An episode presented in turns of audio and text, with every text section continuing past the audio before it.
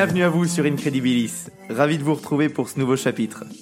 Oui, salut à tous, c'est déjà l'épisode 2, c'est fou comme le temps passe vite.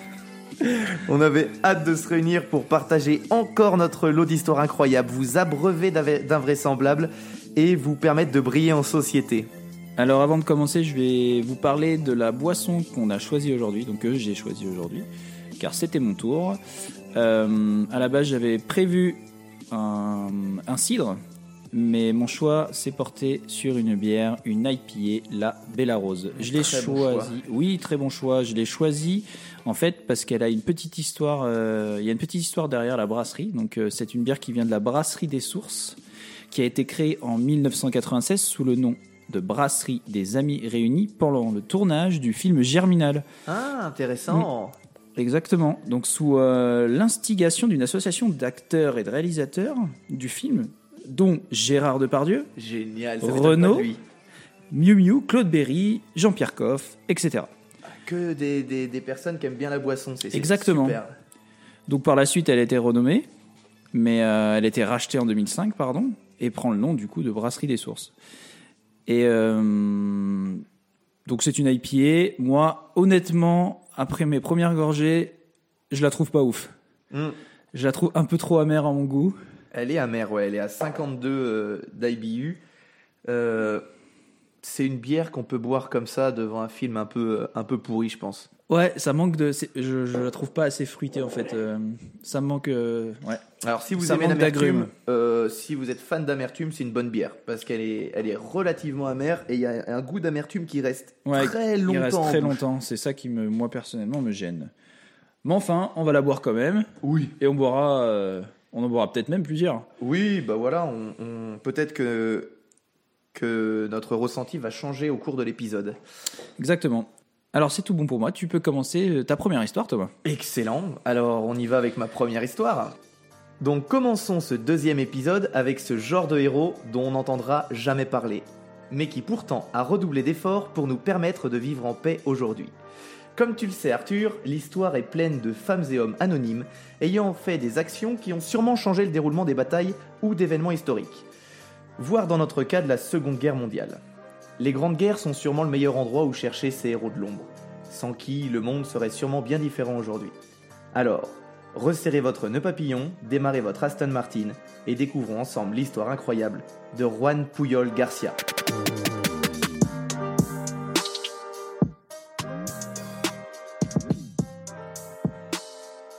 1939, l'Espagne se remet difficilement de trois années de guerre sanglante et l'ombre de, de la dictature s'étend sur le pays. Une période pas folichonne folichonne pour l'Espagne, on est d'accord. Juan Puyol Garcia, ce jeune homme euh, d'alors 27 ans, se fait une promesse.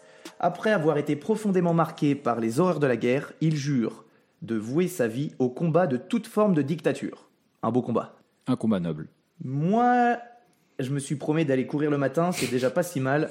Lui, il a choisi un truc un petit peu plus cool. J'ai l'impression, j'ai quand même l'impression qu'à chaque fois, euh, on tombe sur des, des- c'est le but en final, mais on tombe sur des gars qui euh, ou des ou des femmes qui ont qui ont des, des, des buts dans la vie qui sont bien plus euh, Noble que nous nobles que nous, quoi. Ouais, mais peut-être que nous, on n'a pas encore trouvé notre voie. Certainement. Et peut-être que faire ce podcast, c'est rentrer dans l'histoire. Oui, c'est peut-être notre voie finalement. Mais c'est ce que je Hein pense. Euh, encore meurtri par ces dernières années, l'Espagne exprime sa neutralité dans le conflit mondial qui s'annonce. L'État devient une terre de rencontre en tout genre, car en dehors du conflit, dirigeants et hauts placés du monde entier s'y rencontrent librement. Pour servir sa cause, Garcia n'a qu'une idée en tête, devenir espion pour les Alliés. Il se rend donc à l'ambassade d'Angleterre à Madrid afin de proposer ses services. Motivé et intrépide, il est certain d'être un véritable atout pour aider dans cette guerre qui commence. Mais il est recalé immédiatement, mis à la porte, parce que pas sérieux, et puis euh, on se pointe pas pour un entretien. euh, Enfin, il n'y avait même pas d'entretien en fait, on se pointe pas en disant Oui, je veux être espion. être- je veux être un- Exactement. je veux être un espion. Ils n'avaient pas mis d'annonce, rien Ouais. du tout. Non, il l'a fait, il l'a fait dans le mauvais sens. Donc à ce moment-là, on peut dire que tout dérape. Il y a le fusible de la simplicité qui saute chez ce gars, qui est plutôt sympathique, et tu vas voir comment ça va évoluer. Tu comprendras que nous arrivons à un tournant de l'histoire, et à ce moment-là, il franchit une ligne qu'il ne pourra plus retraverser. Encore plus déterminé suite à ce refus, Juan se rend dans une imprimerie officielle de l'État portugais et se fait passer pour un membre de l'ambassade espagnole. Il vérifie le travail, discute avec les employés, et après avoir bien fait connaissance, il se rapproche de la personne en charge des papiers d'identité. Filou le gars.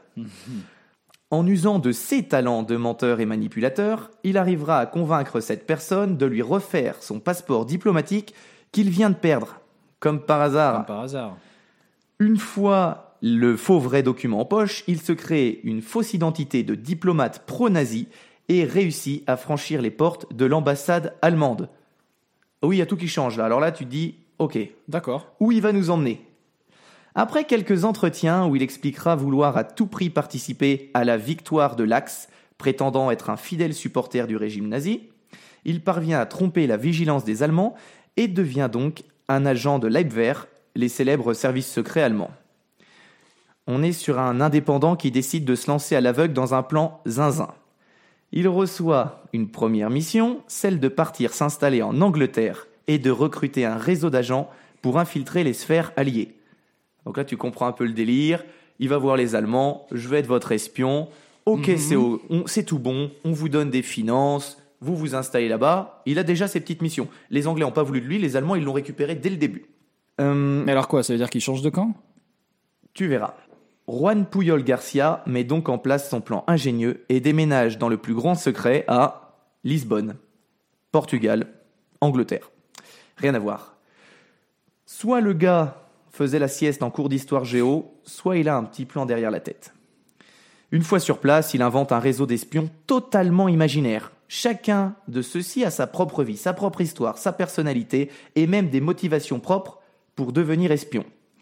Son imagination débordante l'aide à détailler au maximum chacun de ses 23 espions. Organisation, mémoire infaillible et imaginaire débordant, on a donc les secrets pour être le parfait espion. À l'aide de magazines, de guides touristiques et d'horaires de train, il pense les faits et gestes de chacun d'entre eux. Comme tu l'auras compris, il écrit donc lui-même chacun de tous leurs rapports. Juan dira même à Leibwehr que son réseau est extrêmement actif à Londres, alors que lui-même n'y a jamais mis les pieds. Et il est pris au sérieux. Il imagine donc de nombreux déplacements dans toute l'Angleterre pour rencontrer ses contacts, dont les frais lui sont intégralement remboursés par les Allemands. Son jeu de manipulation commence à porter ses fruits. Il obtient de plus en plus de confiance jusqu'à devenir un agent officiel du Reich sous le nom d'Arabelle. À savoir qu'à cette période, il est très difficile d'être un espion officiel de l'Allemagne. Le régime, en offrant ce poste, monte ainsi sa parfaite confiance en Rouen. Tu te demandes sûrement comment il va se servir de son nouveau statut. Eh bien, en jouant le gars pas bête qui va embêter les Allemands. En 1942, il s'apprête à réaliser son premier coup de maître. Il vient de recevoir de la part de plusieurs de ses agents une information de la plus haute importance. Un important convoi se dirigerait actuellement vers la petite île de Malte, qui est alors un haut point stratégique pour contrôler la Méditerranée, car idéalement située. Convaincus qu'il dit vrai, les Allemands et leurs alliés italiens déploient une flotte considérable pour stopper ce convoi, Bombardiers, sous-marins et navires de guerre sont envoyés là-bas. L'organisation de cette opération prendra du temps et énormément de moyens. À leur grande surprise, arrivés sur place, ils constateront qu'aucun convoi ne se dirige vers Malte. Il les a menés en bateau, complet. Et là, tu te dis, bah, il va être démasqué. Ouais, il est cramé C'est foutu. Il aura, il, aura, il aura rendu service il aura pété un petit peu euh, d'argent, une mission. Et quand il dit euh, que grâce à l'aide de ses agents, c'est ses agents fictifs. C'est que ses agents fictifs. C'est lui qui a tout monté. Hmm. Donc on peut le dire, cette opération est un immense fiasco qui aura coûté une somme d'argent considérable. Étonnamment, pour ne pas perdre la face, les Allemands rejettent la faute sur les Italiens, oubliant complètement d'où ils tenaient l'information. Et Arabelle restera l'agent espion de confiance pour les Allemands. Ouais. Chanceux. Chanceux, très très chanceux pour l'histoire. Pas malin ces Allemands. Pas malin ces nazis, pardon. C'est sûr. Car nous, tous les Allemands ne sont pas nazis. Hein. Je plaisante, évidemment. les plus étonnés sont les services secrets britanniques, qui ont suivi toute l'affaire et qui n'en reviennent pas que Garcia ait réussi à berner si facilement toute l'armée allemande. Leur priorité est donc de le recruter, pour qu'il intègre leur rang. Ils vont donc naturellement fouiller Londres et toute l'Angleterre pour pouvoir mettre la main dessus mais malgré de gros moyens, impossible de le trouver. C'est finalement dans un café à Lisbonne qu'ils le rencontreront. Alors, j'ai pas trouvé dans les sources si ils le rencontrent par hasard ou si ils apprennent qu'au final il est au Portugal. Bon, Parce que j'imagine que ils doivent l'apprendre à un moment. c'est pas par hasard. C'est pas par hasard. Mais impossible de savoir comment ils se rencontrent. Mhm. Après s'être entretenu avec les services secrets britanniques, Garcia, nom de code Arabelle, devient Garbo pour les Alliés. On est donc sur un agent double. Joli.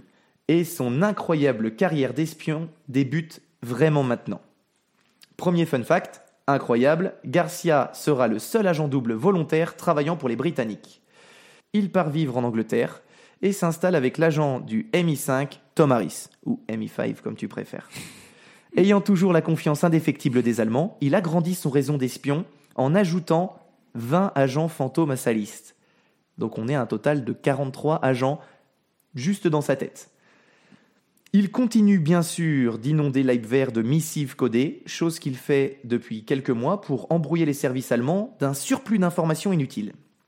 Très vite, devant l'ampleur d'une telle manipulation et au vu de la quantité de messages échangés, les services nazis sont ensevelis sous les communications. Ils font donc la demande à Arabelle de communiquer maintenant par radio et lui demandent également d'arrêter tout recrutement d'agents supplémentaires non nécessaires. Garcia recrute donc un dernier agent fantôme nommé Almoura, qui est un paysan passionné de radio. Afin de toujours rester crédible, et avec l'accord des services secrets britanniques, il donnera de vraies informations aux Allemands de temps en temps, au milieu de toutes les fausses. Néanmoins, l'agent Garbeau s'arrangeait pour leur donner des informations faciles à obtenir. Lorsque Leibwehr lui reproche de donner de fausses informations, il rejette la faute sur ses espions. Aucune pression, il y va tranquille. Par exemple, une fois, il indique qu'un de ses espions à Liverpool était tombé malade et qu'il n'a pas pu voir une importante flotte britannique quitter le port. Pour appuyer ses propos, il fera même mourir son espion en publiant dans le journal local un avis de décès. Ah oui, quand même. Eh oui, mais attention, sérieux. ça va plus loin. Juan va même pousser le vice en demandant aux Allemands de payer une pension à sa veuve. Veuve qui n'a jamais existé, mais, mais ils vont accepter. Pour Leibwehr, Arabelle est l'un de leurs agents les plus fiables, si bien que le Führer lui-même lui voue une confiance indéfectible. Ce lien, nous allons le voir, va bientôt permettre à Garcia d'être le héros méconnu du débarquement. En juin 1944, il devient impossible à cacher qu'un débarquement va se produire sur les côtes françaises. Cela fait plusieurs années que les Allemands se préparent à cette éventualité en verrouillant complètement toutes les côtes à l'aide de bunkers et autres installations sur les plages en vue de ralentir toute arrivée de troupes. Ces fortifications vont même avec le temps couvrir l'intégralité des côtes atlantiques d'Europe. Celle-ci est alors jugée imprenable par les Allemands. Connaissant cela, les Alliés mettent donc en place l'opération Fortitude, dans le but de berner les Allemands. Et c'est Garcia qui sera l'espion le plus important de cette histoire. Il doit envoyer un message aux Allemands pour leur dire qu'un immense débarquement se prépare et qu'il arrivera à Calais. De janvier à juin, il envoie seul plus de 500 messages à Leibwehr, en ajoutant à chaque fois des précisions sur ce fameux débarquement. En juin 1944, Garbeau demande aux autorités anglaises l'autorisation de révéler la date précise du débarquement aux Allemands, ce qu'ils acceptent. Il prévient donc les services secrets allemands qu'un message très important arrivera dans la nuit. À 3 heures du matin, le 6 juin 1944, Garcia tente un premier contact radio avec les Allemands, mais il ne reçoit aucune réponse de leur part. C'est à 8 heures du matin qu'il parviendra en- enfin à les contacter, s'indignant d'un tel manque de sérieux de leur part. Là, il va jouer le théâtre. Il va même leur dire qu'il pourrait très bien tout arrêter et ne plus prendre autant de risques, mais qu'il fait ça pour ses idéaux et qu'il est vraiment fan euh, du régime nazi. Malheureusement, à cette heure-là, le débarquement a déjà commencé. Et pour appâter Leibwehr, il leur donne des informations très détaillées qu'ils n'avaient pas encore. Par exemple, le nombre de soldats, le matériel utilisé et tout un tas de petites informations sur le débarquement de Normandie. hein. Donc ça, c'est du vrai. Ça, c'est le vrai débarquement. Il est en train de leur donner des, Des vraies infos. Des vraies infos qu'ils ne savaient pas encore. Ils les voient arriver, ils savent que le débarquement a commencé. Mhm. Et lui, il va leur dire, OK, je vais vous dire combien il y a de troupes, comment ils vont attaquer. Mhm. Donc, il récolte encore plus la confiance d'Hitler en donnant ces informations capitales. En quasi-communication directe avec le dirigeant, il lance son plan. Grâce à ces habiles manipulations, le Führer est maintenant convaincu que le débarquement de Normandie n'est qu'un leurre et qu'un autre de bien plus grande importance va très vite arriver à Calais. Alors maintenant, on va parler de Rommel. Rommel, tu connais, c'est l'un des plus grands stratèges du Troisième Reich. Mhm. Et lui, il a beaucoup de mal à croire à cette histoire. Cette histoire que défend son supérieur, que défend euh, Hitler. Hitler. Mais il est plus malin que ça, Rommel.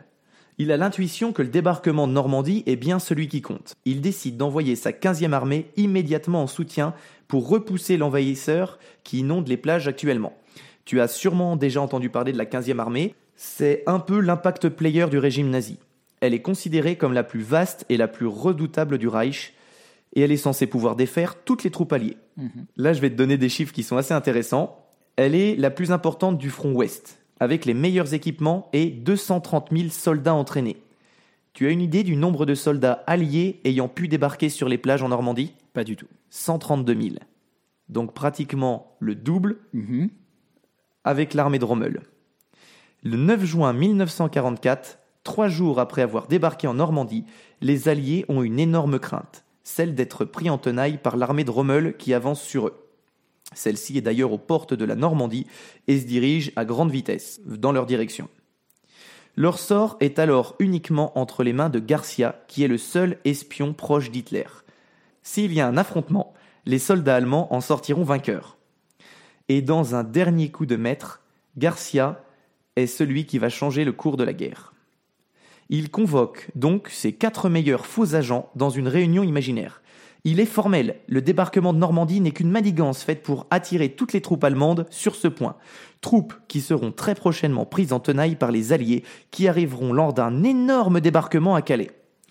Arabelle envoie donc son ultime message au Führer, lui expliquant que cette brillante stratégie des Alliés vise à regrouper toutes les troupes de notre belle Allemagne, ainsi que toutes nos réserves de façon précipitée, et qu'il sera extrêmement facile pour les Alliés de les anéantir une fois débarqués à Calais.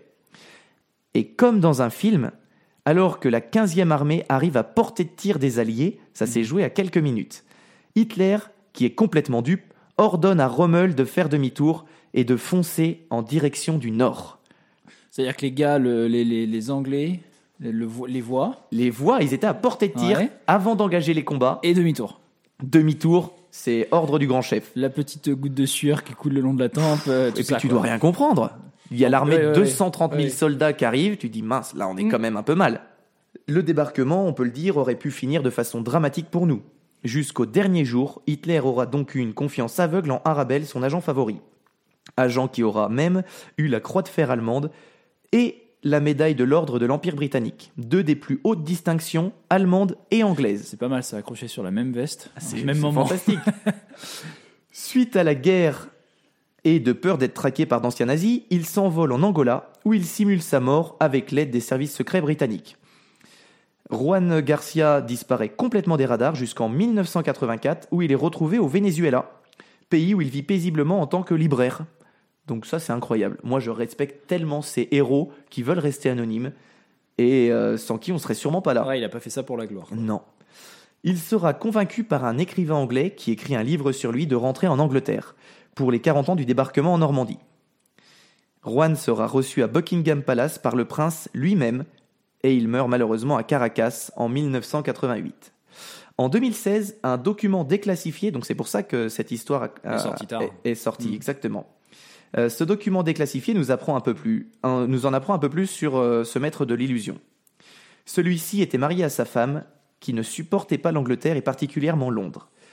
Elle le menace même un jour d'aller à l'ambassade d'Espagne et de tout révéler sur son mari, si celui-ci ne décide pas de retourner au pays. Donc là, énorme tragédie, parce que tout Ah oui. son plan, il est en contact avec le Führer, Tout s'effondre. tout s'effondre.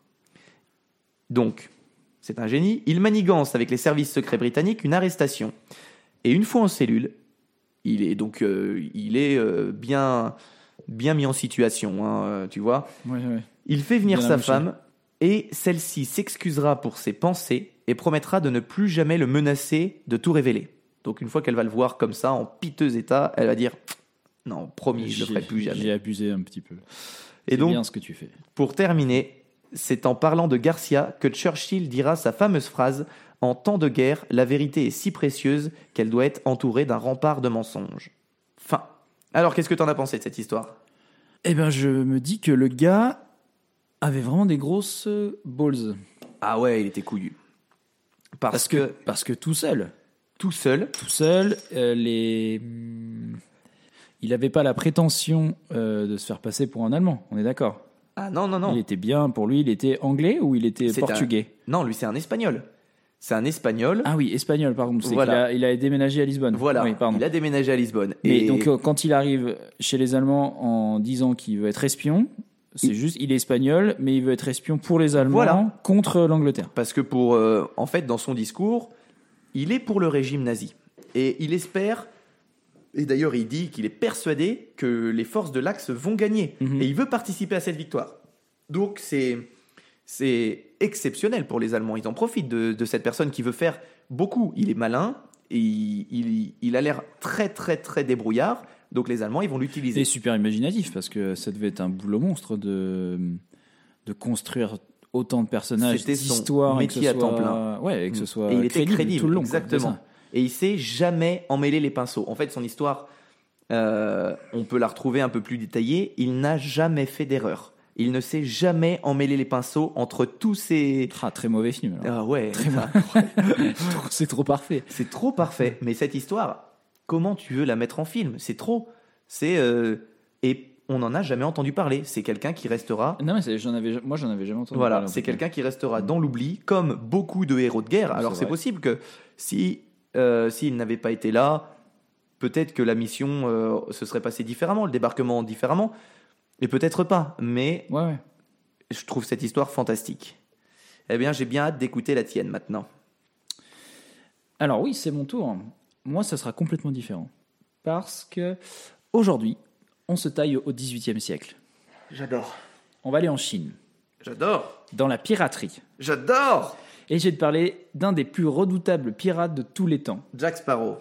et qui a terrorisé les mers d'Asie.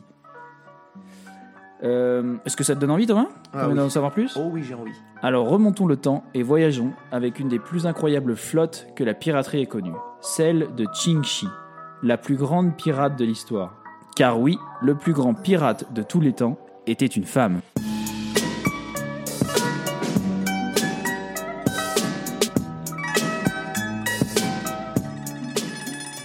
Bon, il est clair que quand on pense pirate tout de suite, l'image qu'on a en tête, c'est celle du gros barbu, avec sa jambe de bois, Ouais. son petit perroquet sur l'épaule, son, grand chapeau. œil de verre, son cache-œil.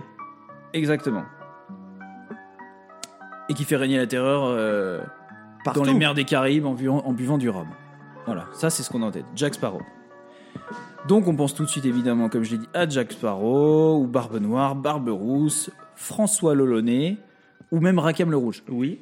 En réalité, le mot pirate est un terme un peu fourre-tout parce qu'il peut aussi bien désigner des déserteurs, des aventuriers ou encore des marins qui ont eu des problèmes avec la justice. Qingxi, elle, elle était prostituée. Mais on connaît très peu de choses sur sa vie d'avant. Ok. Qingxi n'est d'ailleurs pas son véritable nom car il veut littéralement dire veuve de Qing. Revenons maintenant un petit peu en arrière pour te parler de son arrivée dans la piraterie. Comme je te disais, Qingxi n'est pas née pirate. C'était une jeune prostituée cantonaise née vers 1775. Environ 1775, 1776, on ne sait pas trop. Elle rencontre le pirate Cheng après s'être fait capturer par ses hommes dans la maison close dans laquelle elle travaillait.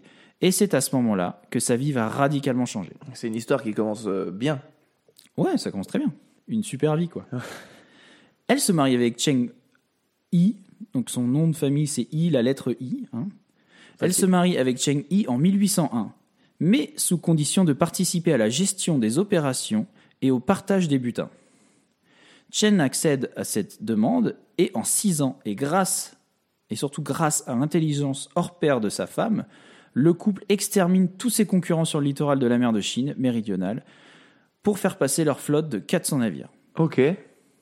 Alors- Donc euh, on est quand même on est quand même sur euh, on est loin de, de- du pirate avec son bateau, Son petit bateau. et euh, ses, ses- ses quatre commandants derrière qui le suivent. Mais moi, j'ai longtemps cru que les pirates, c'était un seul navire. J'avais pas du tout compris et imaginé que la piraterie, ça pouvait être une flotte.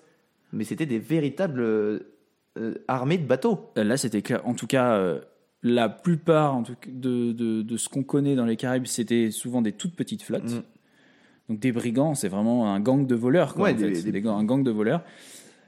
En l'occurrence là, c'était carrément, euh, ouais, c'est une armée quoi. une armée.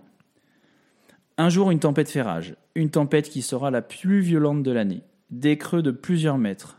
Des rafales de vent terribles. Les bateaux sont secoués. Tout le monde s'abrite à bord comme ils peuvent. Les équipages sont trempés, ainsi que les femmes et les enfants, car ces pirates chinois emportaient leurs familles avec eux sur les jonques. Ah, d'accord. La vie de famille à bord euh, d'un navire pirate. Cheng Yi, lui, reste sur le pont et continue à diriger sa flotte alors que ses marins sont emportés par les vagues. Pris par la peur de ce qu'il vient de se passer sous ses yeux, il n'a plus d'autre choix que de s'abriter de ce typhon. Mais une rafale le déséquilibre alors qu'il descendait l'échelle de pont et il tombe la tête la première sur une grosse caisse en bois et perd connaissance. Ah, bon, il est pas mort. Il n'est pas mort. Quelques heures plus tard, le soleil revient et la tempête se calme, mais c'est la désolation à bord des navires. Il y a de l'eau partout, les mâts sont cassés, les voiles déchirées, les marins groggy et exténués sortent sur le pont tandis que Madame Ching, elle, apparaît, complètement sèche, comme si elle venait de sortir d'une petite boîte hermétique. Avec son petit. euh, tu sais, son petit. euh, Éventail. Son petit éventail. Et un sabre, évidemment, car c'est une pirate. Elle appelle son mari et finit par le trouver inconscient. Elle le soigna pendant trois jours et veilla sur lui trois autres jours avant que celui-ci ne décède de ses blessures. Et c'est à ce moment-là qu'elle devient Ching Shi, et que tout naturellement, elle devient le nouveau capitaine de cette flotte de pirates. Donc, euh, la fameuse veuve. Voilà, exactement, la fameuse veuve. Désormais, je suis le nouveau capitaine, vous devez tous m'obéir. Et personne ne s'opposa à sa prise de pouvoir. Même si c'est une femme à l'époque. Même si c'est une femme. Super. Bon, il y a eu euh, quand même des petits, euh, voilà, des, des petites réflexions, etc. Mais euh, elle était tellement respectée que dans l'ensemble, tout le monde l'a suivie. Ah, génial. Elle nommera amiral son fils adoptif Chang Pao, 20 ans, qui était jusqu'alors commandant de l'escadre rouge. Et qu'est-ce que l'escadre rouge? L'escadre rouge, en fait, c'est c'est l'armée de ces bateaux. Parce que les pirates, ces pirates chinois, ils n'avaient pas un pavillon noir à tête de mort, ils avaient un pavillon rouge. Toujours plus badass. Voilà. Et par contre, un peu bizarre, elle se maria également avec lui. Pardon? Ouais, elle se marie avec son fils. Bon, c'est fils adoptif, on est d'accord, euh, qu'elle avait adopté avec son, avec son mari, Cheng Yi. Mais lui n'étant plus là, bon, euh, Elle- disons qu'au moins lui, elle le connaît, quoi. Là, l'histoire, elle, elle part dans une c'est branche un peu- que j'apprécie C'est moins. un peu bizarre. euh, C'est, mais je pense qu'à cette époque, c'était peut-être pas si. euh, Ah, d'accord. Ouais, tu vois, pas si, pas si grave. Là voilà donc aux commandes d'une armada de 1800 navires et près de 70 000 hommes. C'est énorme, C'est énorme. car beaucoup de flottes pirates se réunissent sous sa bannière. Ok. Parce qu'en fait, voilà, euh, elle est tellement puissante, elle avait tellement Elle de bateaux peur. déjà avec son, avec son Mm. mari, que les petits pirates autour, plutôt que de se faire euh, détruire par une flotte entière, ils ont clairement aucune chance. Voilà, ils préfèrent se rallier à cette, euh, à cette armée, finalement. Ouais. Comme ça, ils sont protégés et puis il y a des règles et tout, tout se passe bien et ils, sont, ils ont vraiment une, une, une protection qui est assurée. Quoi. Donc le nom de cette flotte, c'est la Red Flag Fleet. C'est ce que je te disais tout à l'heure. Ok. Donc le, le- la, la flotte euh, au drapeau rouge. Ouais. Donc c'est quand même fou. 1800 navires, Et 70 000 hommes.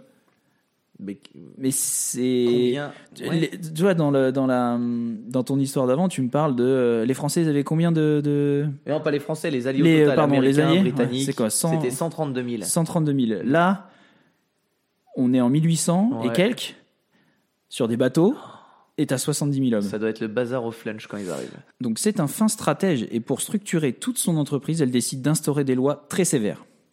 Désobéir à un ordre est alors considéré comme une offense capitale. Si un village aide régulièrement les pirates, c'est également une offense capitale de le piller.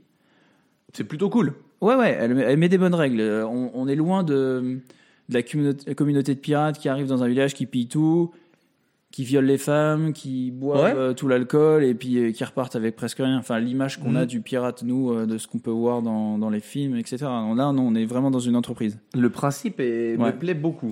Mais j'ai envie de dire, il y a quand même un petit côté asiatique qui rajoute toujours un peu de respect Ouais. et de règles, contrairement Contrairement à. aux occidentaux. c'est clair. Donc, comme je te disais, donc désobéir, euh, donc désobéir à un ordre donc, est considéré comme une offense capitale. Euh, celui qui vole dans le butin, C'est la mort. c'est la mort. Bah oui, évidemment. Si un pirate viole les- une prisonnière, il est condamné à mort. Si un de ces pirates a des relations sexuelles, sexuelles pardon, avec une prisonnière consentante, C'est la Il mort est- aussi. il, il est condamné à la décapitation. Pardon? Donc c'est pas la mort, c'est la décapitation. Incroyable. Et la prisonnière est jetée à la mer, des poids accrochés aux pieds. Donc euh, une fin pas cool quand même. Ah non, en fait, Non, le principe, c'est. euh, Ouais, On non, tu touche prendras pas aux prisonnières. Non, Ouais, prisonnière, c'est Euh, prisonnière. C'est interdit. C'est bah c'est une marchandise d'échange quoi. Ouais. C'est des esclaves, c'est ça. On ne touche pas à ça. Enfin ça, j'ai à ces personnes. Enfin, si un pirate déserte et qu'il est repris, on lui coupe une oreille et l'on le montre au reste de l'équipage pour l'exemple. C'est elle qui approuve donc toutes les attaques à l'avance. Désobéir, c'est risquer d'être décapité. C'est le boss. Oui, je... mais je la respecterai. Mm. Tous les butins sont remis au commandant, qui les redistribue ensuite. Désobéir une fois revient à être battu sévèrement. La deuxième fois, c'est la mort assurée. Tu récidives pas. Voilà, c'est- rapide. hein. Il n'y a pas de. euh, tu perds un point sur ton permis de pirate, euh, tu fais un stage pour en récupérer. Non, ça, ça, ça, ça n'existe pas. C'est bien dommage. Enfin, donc c'est là qu'on voit qu'elle est quand même très intelligente et hum, un petit côté politique dans tout ça. Hum, le mot butin est prohibé. À la place, il convient de dire transférer l'expédition des marchandises. Très bien, elle était déjà dans, Ouais, ouais, dans l'intelligence du langage. exactement. Pour en revenir à sa flotte, c'est clair qu'avec une armée pareille, parce qu'on peut vraiment parler d'une armée dans ce cas-ci, Oui. La situation échappe complètement au contrôle des autorités au point de considérer la pirate comme une menace directe contre la Chine. Ah, mais bien sûr. Donc contre la Chine tout entière. 70 000, euh, 70 000 gars Ouais, enragés. ils sont vraiment, vraiment euh, voilà, organisés. C'est pas, euh, c'est- c'est- c'est- ils sont entraînés, C'est ouais. des guerriers. Ouais, ils, sont, ils sont entraînés. En janvier 1808, toute la flotte impériale, avec l'aide du Portugal et de l'Angleterre, part donc lutter contre les pirates chinois. S'ensuit une bataille immense, complètement dominée par Qingxi, qui a attiré l'escadre impériale dans un piège rusé qui lui permit de remporter la bataille tout en s'emparant de plus de 60 navires. Il faut savoir que pendant cette bataille, il y aura eu que 40 hommes tués et aucun navire coulé, Des deux côtés. des deux côtés. Bah parce que déjà, euh, le- le- la flotte impériale n'a rien pu faire, Ouais. parce que Traquenard. traquenard. Et eux, leur but, c'était de récupérer des hommes et des bateaux, pas de tout couler. Ah, ils l'ont joué Donc, fin stratège. Seulement 40 morts. Les autres sont rentrés dans la piraterie euh, sous la flotte de Qingxi. Et en plus de ça, et donc ils ont récupéré des navires euh, occidentaux. Donc, et ce, en plus, malgré des bateaux suicides chargés de paille et d'explosifs, donc, qui avaient été envoyés par, euh, Oh, malin par ça. les Occidentaux pour, euh, ouais, pour faire exploser cette flotte. quoi. C'est malin, rien, mais ça n'a pas rien n'a marché. pété, ça n'a pas Hmm. marché du tout, du tout. C'est triste. Mm. Mais en même temps, c'est très bien pour l'histoire. Très bien pour l'histoire. Le pauvre amiral qui commandait cette escadre n'a pas supporté cette défaite, qui pour lui était un véritable déshonneur. Donc, à ton avis, un amiral chinois déshonoré, C'est beaucoup à la japonaise. voilà, il met fin à ses jours. Donc, c'est une grosse victoire pour les drapeaux rouges. Malheureusement, les attaques de l'empereur sont de plus en plus régulières et cette persistance devient trop gênante pour Qingxi. Mais elle ne s'avoue pas vaincue, étant très intelligente, elle propose une amnistie totale à l'empereur. Ah, c'est elle qui a les cartes en main. hein. Exactement. Mais ce n'est pas tout. Elle et son équipage pourront conserver les biens qu'ils ont pillés. Génial. Et attention, c'est là qu'on voit qu'elle arrive à retourner la situation à son avantage, parce qu'elle arrive à intégrer avec sa flotte la flotte impériale. Génial. Donc c'est-à-dire qu'elle rentre dans la, avec tout son, tous ses équipages, tous ses navires, dans la flotte impériale. Ça veut dire. Oh, mais c'est si bien. Ça veut dire que tu, tu voles une voiture, t'es arrêté, tu vas devant le juge et tu dis Ok. Je veux rentrer dans la police avec cette voiture. C'est ça. Je veux être en... cette, voiture, je vais l'utiliser et je veux bosser pour vous. Bon, bah, D'accord. d'accord. Elle ne sera jamais embêtée donc pour les nombreux crimes qu'elle a commis, mais vraiment jamais, puisque toutes les charges contre elle et ses hommes ont été annulées. Voilà, Ça devait être une si bonne manipulatrice, elle aussi. Ah ouais, mais là, c'est, euh, elle a géré. euh, ouais, c'est menait d'une main de fer son équipe. quoi. Ouais. Petite nana de 30 ans à peu près. hein. Ouais, On se le dise, elle- hein. Elle devait faire peur, ou alors elle devait avoir les gros costauds qui étaient de son côté. Bah, elle avait euh, son fils et Marie, du coup, qui était euh, l'amiral. Cette phrase ne va Donc- pas du tout. Ce qu'il y a, c'est qu'elle, euh, en fait, elle l'a nommé. C'est elle qui, qui gérait toute la flotte, Hmm. mais aux commandes, c'était son mari. Ok. Donc, quand les ordres étaient donnés, c'était le mari qui les donnait parce que c'était quand même un peu plus facile. Euh, Autoritaire. Ouais, c'est pas, c'est surtout que vis-à-vis des autres, pour éviter le moindre problème avec des pirates qui seraient euh, pas contents de se faire, euh, enfin, d'avoir de, de prendre des ordres d'une une femme. Donc le plus simple c'était ça. Mais Mhm. aux commandes c'était elle. Il y avait que elle. Génial.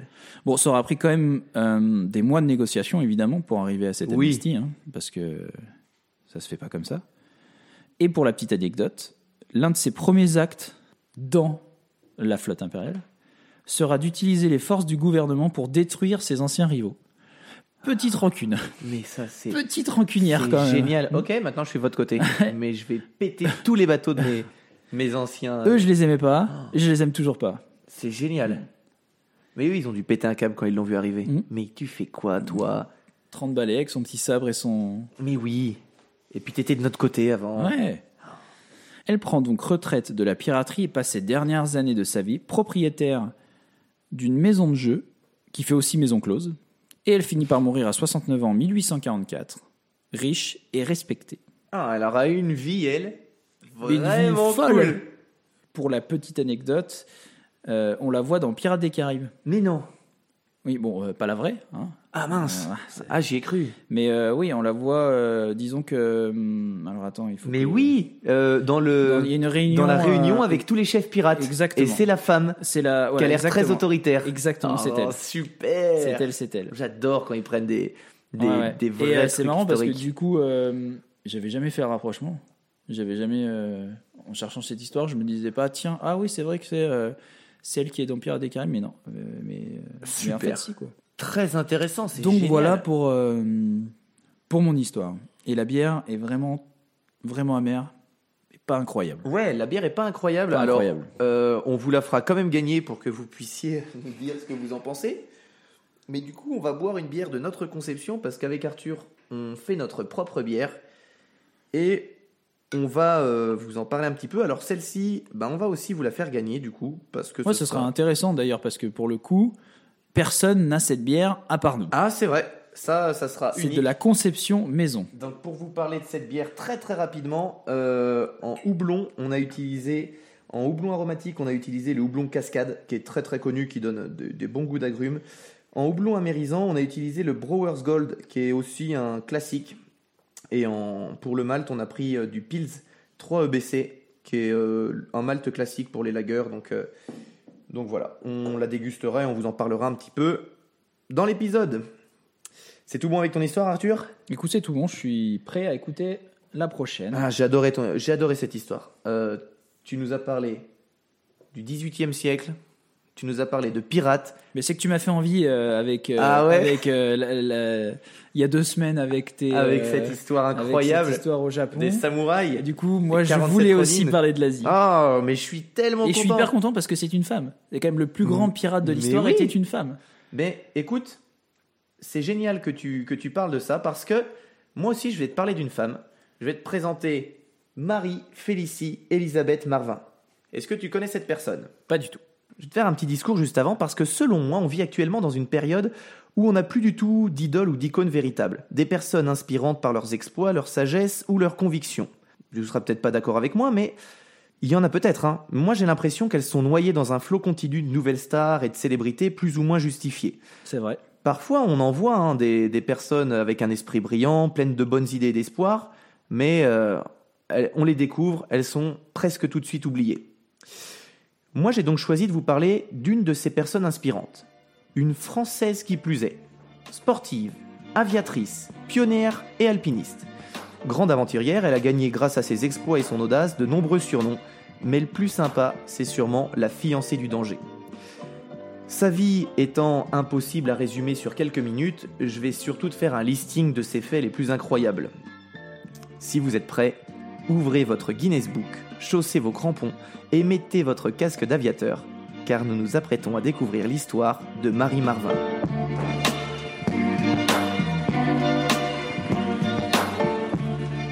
Marie-Félicie Elisabeth Marvin naît le 20 février 1875 ou 1875 à Aurillac dans le Cantal. Elle a quatre frères et sœurs mais malheureusement ils meurent tous en bas âge, sauf le plus grand qui mourra à 19 ans. Oh, sympa, ça commence bien. Ça commence pas bien, mais ça va, on, on va se rattraper. Félix, son papa, c'est un très grand amateur de sport. Il lui transmet tout de suite sa passion pour la natation, l'alpinisme et le canoë. Son premier exploit sportif commence tôt, très tôt, alors qu'elle n'a que 5 ans. Papa décide de la faire nager le plus longtemps possible devant les yeux des villageois pour voir jusqu'où elle peut aller. À ton avis, quelle distance elle nagera à 5 ans? 5 ans sans s'arrêter Alors, 5 ans sans s'arrêter, 500 mètres? Eh bien, c'est 4 km. Ah, mais j'y étais presque. Elle nagera 4 3 km. km 5 près. 4 km Et voilà.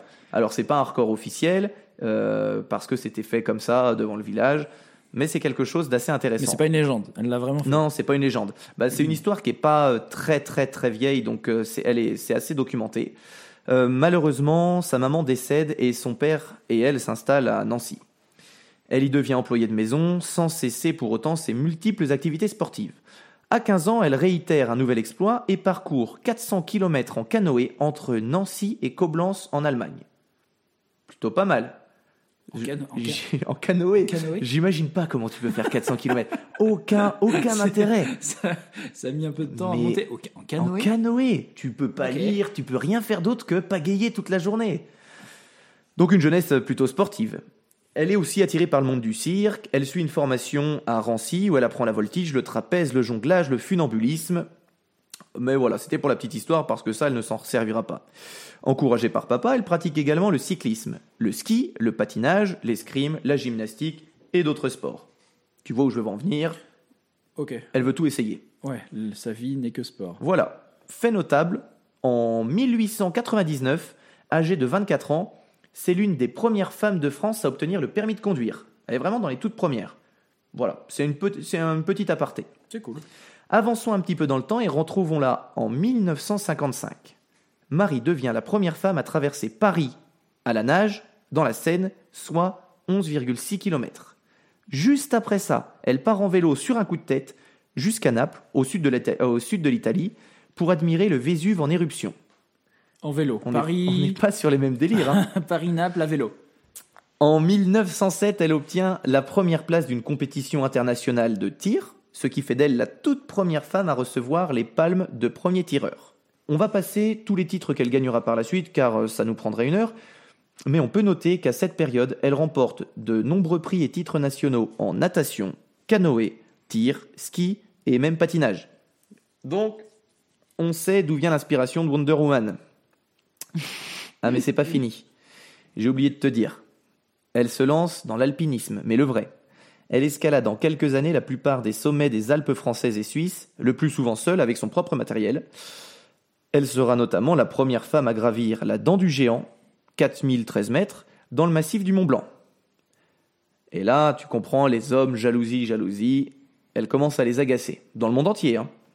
Le journal, Oh, parce qu'on parle d'elle alors. on parle d'elle, on, commence à parler d'elle. Ok, on est loin de l'anonymat là déjà. Le journal Gil Blas écrit même sur elle, je cite, Madame Marvin pratique sans doute aussi la philosophie et la peinture, mais nous serions bien étonnés qu'elle sache faire cuire une simple omelette. Passeport, les gars.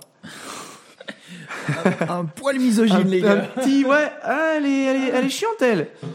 Donc, il lui en faut toujours plus. Elle a alors de nouveaux projets. Celle d'être la première femme à participer au Tour de France en vélo. Comme tu t'en doutes, l'époque n'est pas du tout à l'égalité et sa candidature est bien évidemment rejetée. La C'était demoiselle. quelle année ça? Alors c'était ou en 1907 ou en 1908 Ouais, il devait y avoir quelques, euh, quelques indignations du Oui, côté masculin. Euh, mais tu commences à la connaître. La demoiselle n'est pas du genre à se laisser décourager si vite. Elle accomplit malgré tout le même parcours que les hommes en prenant un départ quelques instants après eux. C'est pas elle le fait toute seule six mois après, c'est vraiment elle les laisse partir, elle attend que la foule se dissipe. Quelques instants après eux, elle, elle, euh, elle y Ah, va. mais parce qu'elle n'était pas inscrite. Non, elle n'était pas inscrite. Elle n'avait pas le droit Elle n'avait pas le droit. Mais elle avait le droit de faire du vélo. Ouais, ok. Sur 162 hommes au départ, à la fin du Tour de France, 36 rejoindront l'arrivée. Et Marie. plutôt, Ah, c'est ah, plutôt c'est cool. dingue. Sans assistance, sans équipe. Enfin, Ouais. avec son équipement, Sans- mais sans équipe. hein. Ouais. Elle a fait ça toute seule. La curiosité ne s'arrête pas là, car elle s'intéresse également au monde de l'aviation.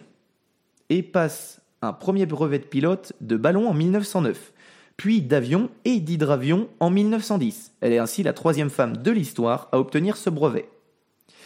Dans cette discipline encore, elle gagnera de nombreux prix et établit des records, notamment en durée de vol et en nombre d'heures de vol sans accident, ce qui à l'époque est exceptionnel. Attention, hommes et femmes confondus. Where a man has never been. Star Trek épisode 1.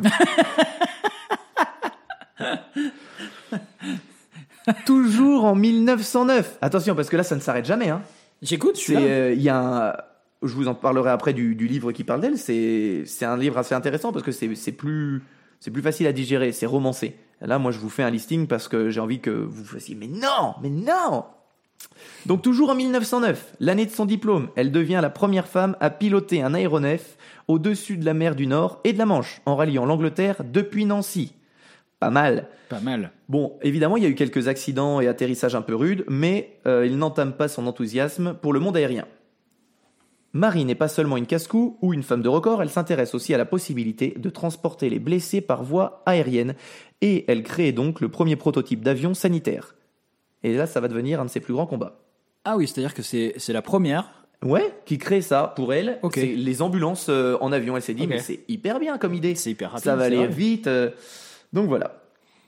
Très remarqué par son audace, son adresse et son habileté, à une époque où les femmes sont cantonnées à l'intérieur des foyers, on la découvrira de plus en plus régulièrement dans la presse, qui la surnomme Marie Cascou, la reine de l'air, l'infatigable globe-trotteuse, ou encore, et celui-là je l'aime bien, la femme la plus extraordinaire depuis Jeanne d'Arc.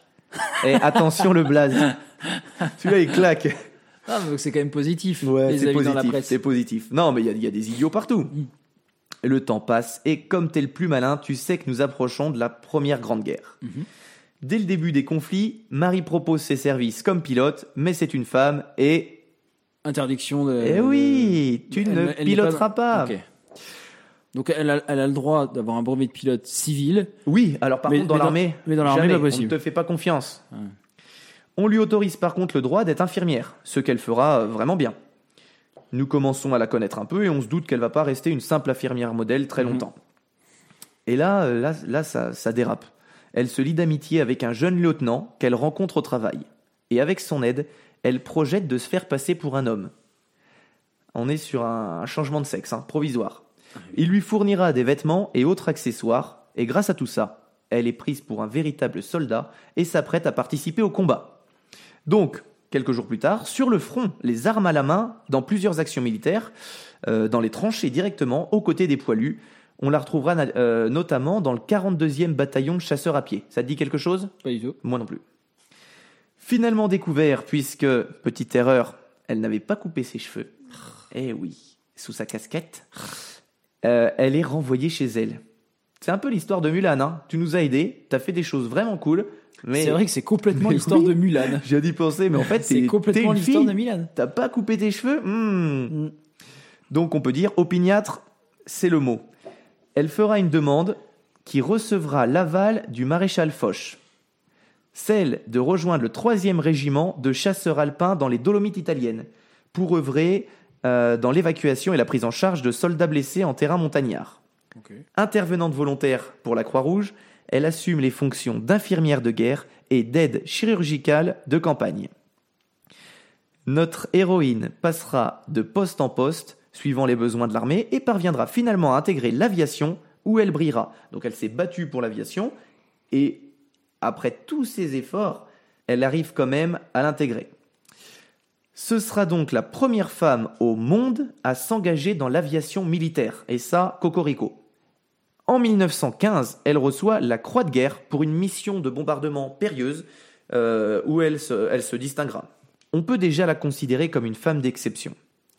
À la fin des Bah, conflits, on pouvait déjà la considérer comme une fan d'exception Non. avant ça, quoi. avant, Dé- c'était déjà, pas assez. ces 5 ans, les 4 km à la nage, on est sur de la femme d'exception. Euh, D'exception, pardon.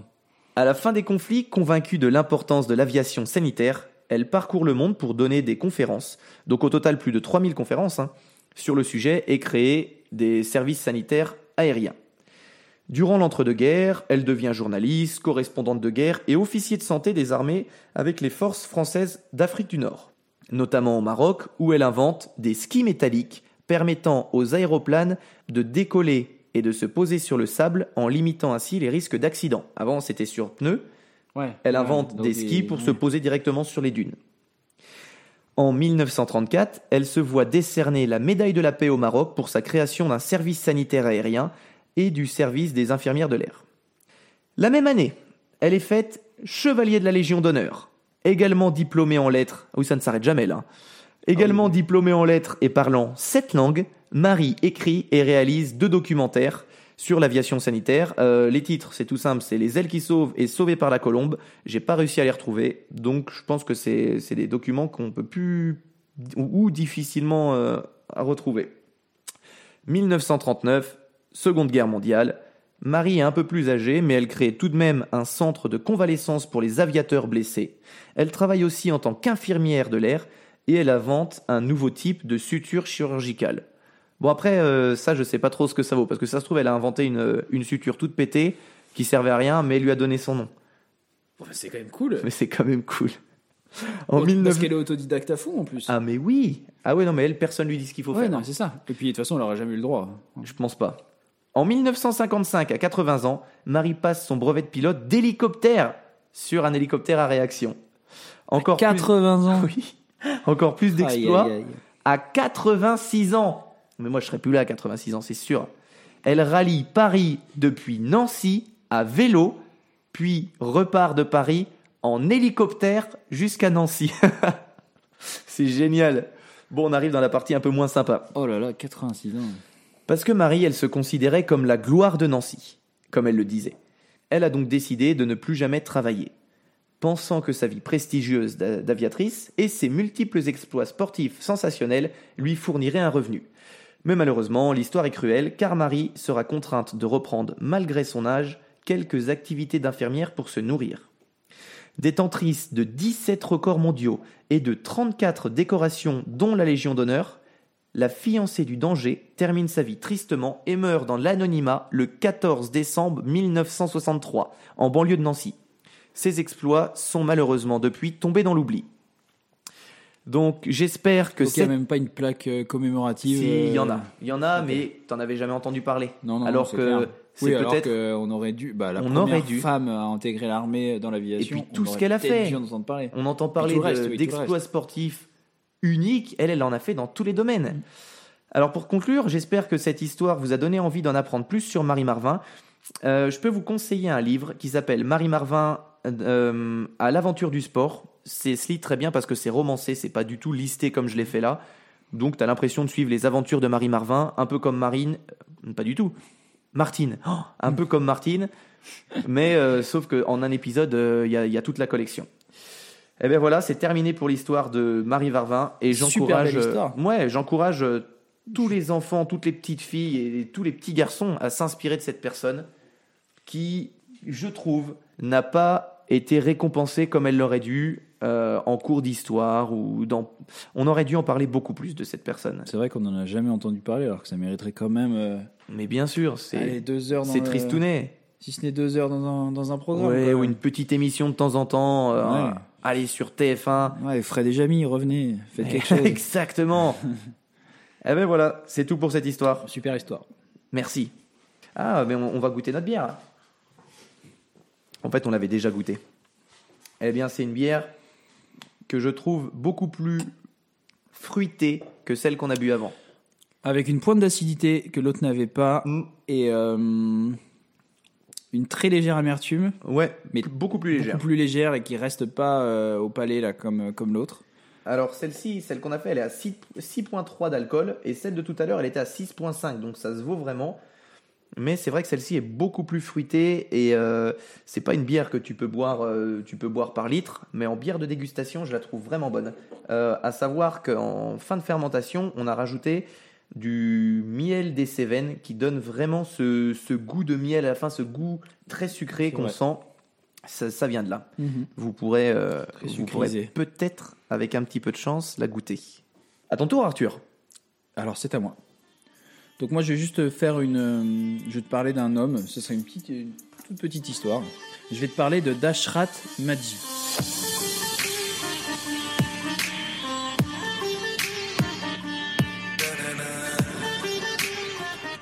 Dashrat Madji, c'est un Indien né dans une famille de paysans très pauvres, dans un petit village isolé d'Inde. Dans les années 60, sa femme tombe très malade et meurt par manque de soins médicaux. En effet, la ville la plus proche est à 70 km de leur village Ah oui, et, d'accord. né- ouais, et nécessite de contourner une montagne pour l'atteindre. 70 km 70 Depuis leur km village? depuis leur village C'est en, en, en contournant la montagne. Ouais, donc, euh, bien, tu- voilà, on est dans les années. euh, Tu perds vite du temps on si est dans les années d'aller chez le médecin. 60, ils sont très pauvres, ils, voilà, ils ont des ânes. euh, ils ont Ouais, pas de, y a, y a pas l'âne rien- qui rien va- qui va très 70 vite. km, voilà, ça, ça laisse peu de chance. quoi. Mm. Bien décidé à ce que plus personne ne subisse le funeste destin de sa bien-aimée, l'homme va réaliser l'impensable. Armé d'un simple marteau, d'un burin et de ses ongles, il se met en tête de creuser la montagne. Wolverine. Il se met en tête de creuser la montagne afin de créer un raccourci vers la ville. Il fait un tunnel. Ah, c'est, c'est- oui, il, oui, il traverse la montagne. C'est Ah, même pas un tunnel, il creuse la montagne. Creuse la montagne. Il- Exactement. Il, il ouvre la montagne. Il ouvre la montagne. Oh. Au début de son projet, les railleries ne manquent pas.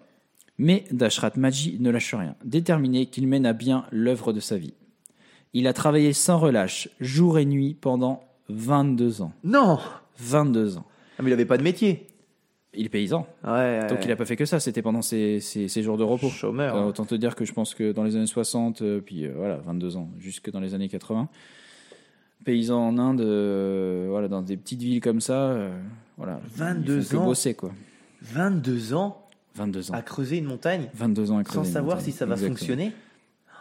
Son travail acharné a abouti à un passage de 110 mètres de long sur 7 mètres 60 de haut Non. et 9 mètres de large. Ah, 9 mètres de large, il est un peu exagéré. Ça sert à rien de faire 9 mètres, c'était juste. Et il a pensé aussi aux, euh, aux vacanciers avec leur bus. Ah ouais, ouais, moi j'aime les Si dans le doute, plutôt que de faire euh, le refaire plus tard, autant faire une grosse Oh route là une là. fois. Incroyable.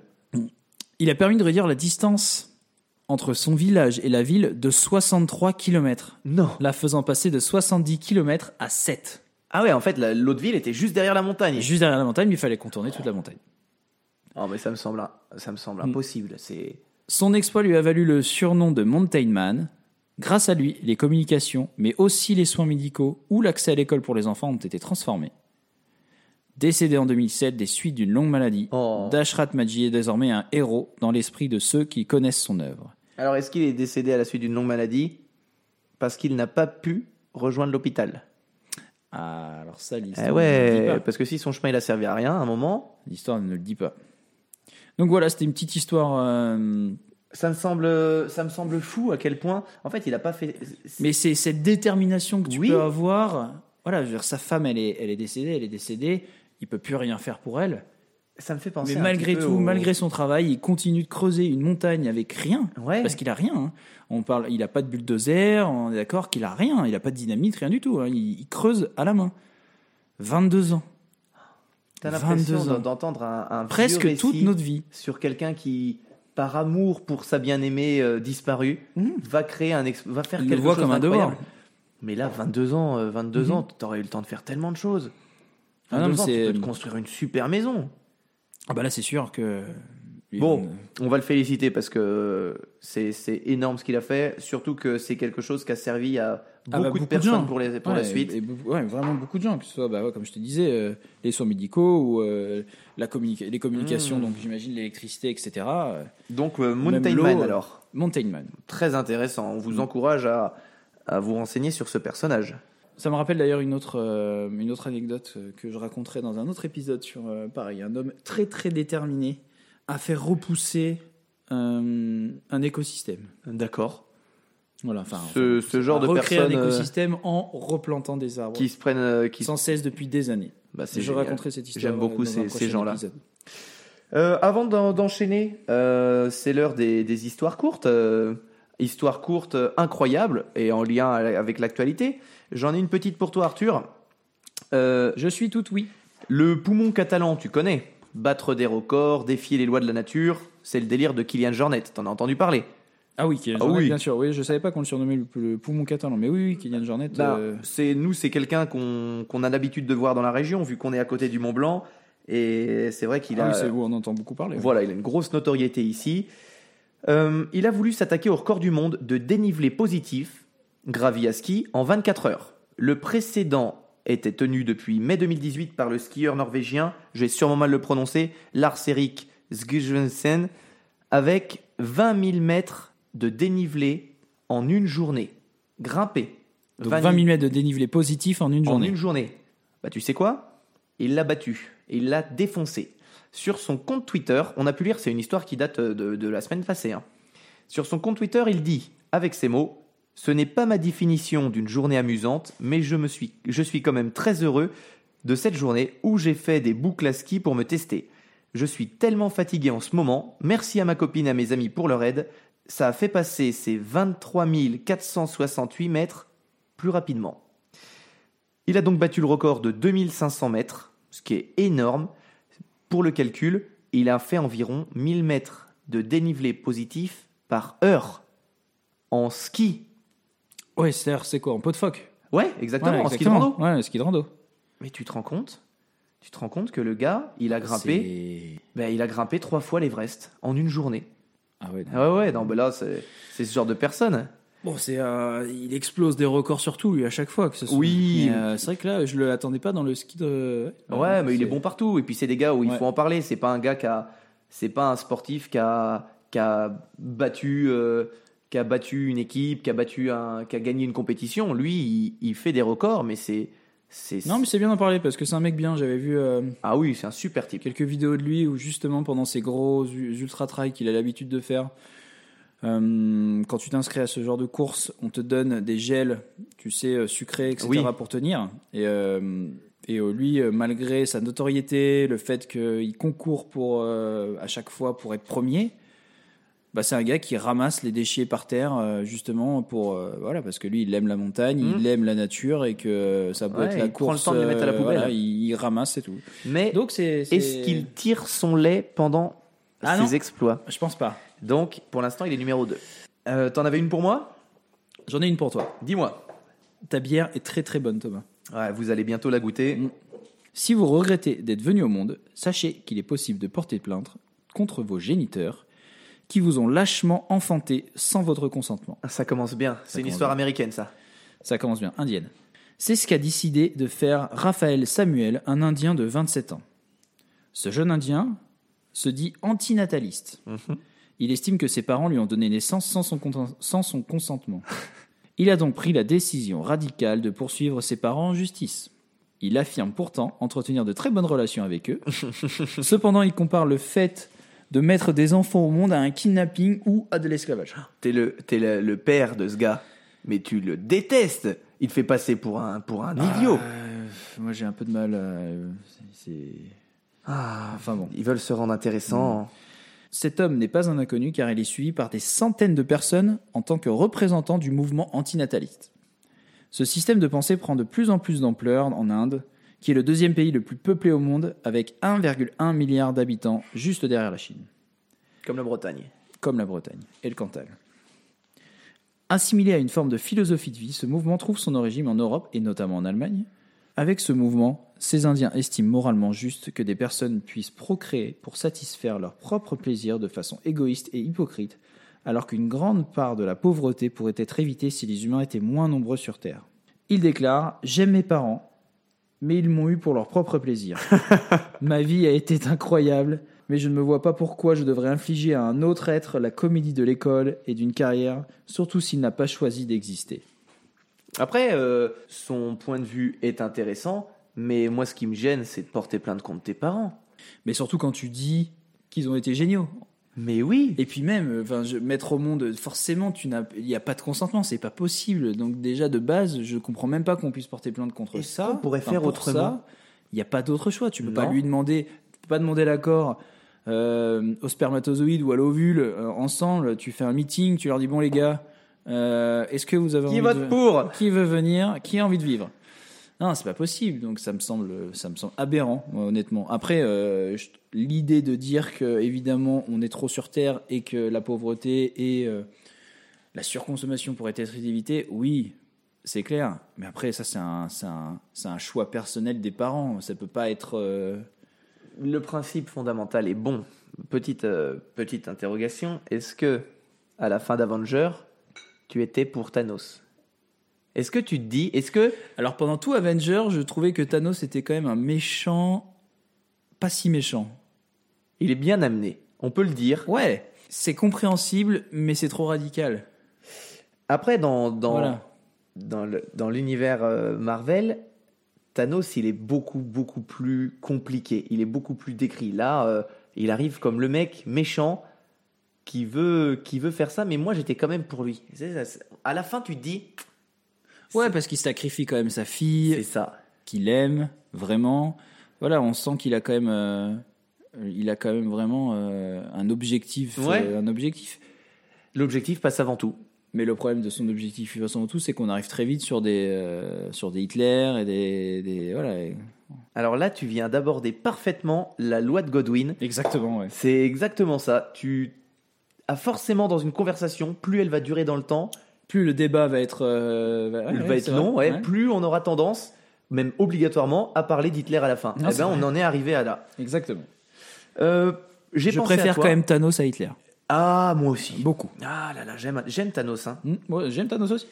Euh, la dernière fois, tu m'avais parlé euh, de ta passion pour les, les objets, les reliques, et je t'avais parlé de la pile de Bagdad. Voilà. Et Mhm. je t'avais promis de t'expliquer, enfin de te raconter l'histoire de la relique d'Axum. C'est vrai, et j'avais hyper hâte d'entendre cette histoire. Eh bien, on va en parler. Parce que je ne la connais pas. Du Eh ben, tout. Génial.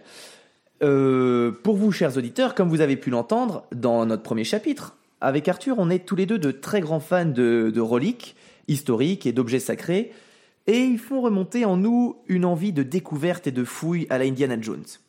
Mais après tout, connaît-on vraiment beaucoup d'entre elles? Est-on certain de leur localisation ou de leur véracité? Les rares que nous possédons encore sont parfois vénérés, et certains peuples y consacrent toutes leurs prières. C'est le cas de la dent de Bouddha qui a son propre temple à Kandy en Sri Lanka. À l'intérieur du temple qui est le sanctuaire le plus sacré du bouddhisme, les fidèles peuvent contempler une sorte d'étagère en or qui contient six coffres, emboîtés les uns dans les autres, et dont le dernier contient la dent présumée de Bouddha. Intéressant ça, hein Intéressant, surtout que j'étais au Sri Lanka. Eh ben voilà, t'aurais pu voir ça. J'y ne suis pas allé. Eh bien, ça va pas du tout être notre histoire. Là, je viens de te faire une entrée à la. Euh, on va parler de ce bataillon. Bah, ça, en fait, on va pas parler de ça. Pendant ce temps, à Veracruz, Il existe dans une chapelle d'Aksum en Éthiopie une relique si sacrée, si unique que personne au monde n'a le droit de la voir sauf son gardien. Allons découvrir sans tarder l'histoire incroyable de la relique d'Aksum.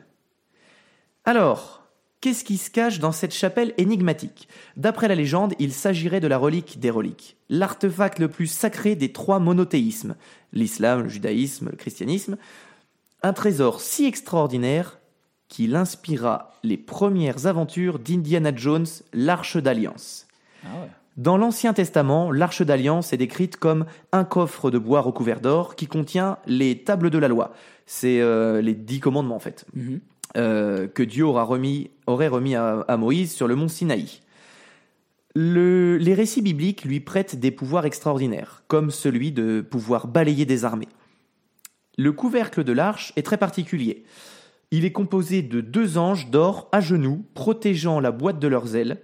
Il est même si particulier qu'un mot existe uniquement pour le définir. C'est le propitatoire. Euh, en fait, il est considéré comme le trône de Dieu sur Terre. Nous allons nous intéresser à une version de l'histoire, car il en existe beaucoup. J'ai choisi de te parler de celle de l'Église orthodoxe éthiopienne, car la relique se trouve là-bas, tout simplement. D'après le Kebranagast, c'est un manuscrit médiéval du XIVe siècle, le roi Salomon aurait eu un fils avec la reine de Saba, le prince Ménélique Ier. Celui-ci serait venu plus tard à Jérusalem et il aurait dérobé l'arche d'alliance à l'aide de 20 compagnons hébreux. L'arche aurait ensuite été rapportée en Éthiopie. Cette légende qui relate des faits vieux de 3000 ans est notamment étayée par l'existence des Falachas. C'est une très ancienne lignée de juifs noirs qui vivent dans le nord du pays, en Éthiopie. Alors, pourquoi le mystère subsiste, puisqu'il suffit d'entrer dans la chapelle et de regarder si l'arche est à l'intérieur et surtout ce qu'elle contient? Tout simplement parce que personne au monde n'a le droit d'y pénétrer. Personne à l'exception d'un homme, le grand prêtre d'Axum. Un moine dont la vie entière sera consacrée à veiller sur la relique. Jusqu'à la fin de ses jours, il ne pourra pas quitter le jardin qui entoure la chapelle. Il passera ses journées à vénérer l'arche. Actuellement, l'homme à qui convient cette lourde tâche se nomme Abba Tefsa Mariam. C'est le trentième d'une longue lignée de gardiens et lui seul pourra nommer son successeur. Euh, tu pourras te renseigner, tu peux voir les photos de la chapelle, c'est une toute petite chapelle. Et juste autour, il y a un petit jardin et un grand grillage. Eh bien, dis-toi qu'il y a un homme qui a décidé, enfin voilà, il, il sera toute sa vie à l'intérieur de ces jardins, dans cette chapelle, mais il ne pourra jamais sortir. On lui apportera à manger. euh, Ah, c'est qu'il il ne peut pas quitter le il ne bâtiment peut du pas tout. quitter. Il pas et le droit. puis, il a le droit d'être dans le jardin, Ouais, mais il il n'a pas pas le droit de sortir de l'enceinte. L'enceinte est scellée et il n'a pas le droit de sortir de l'enceinte. Et il ne peut pas, de toute façon. Même s'il avait envie, il ne pourrait pas sortir de cette enceinte.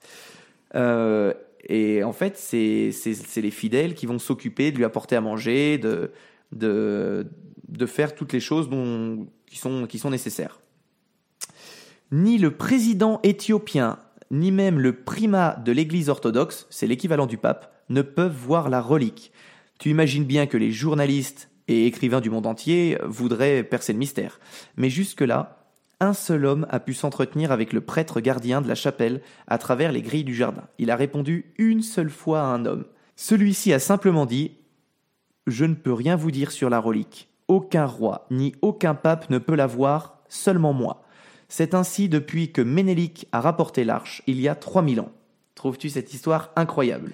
Ouais, c'est fou, mais, euh, non, mais je savais pas que ça avait, euh, que ça avait euh, inspiré l'Arche perdue. Ah ben Les aventuriers de l'Arche perdue.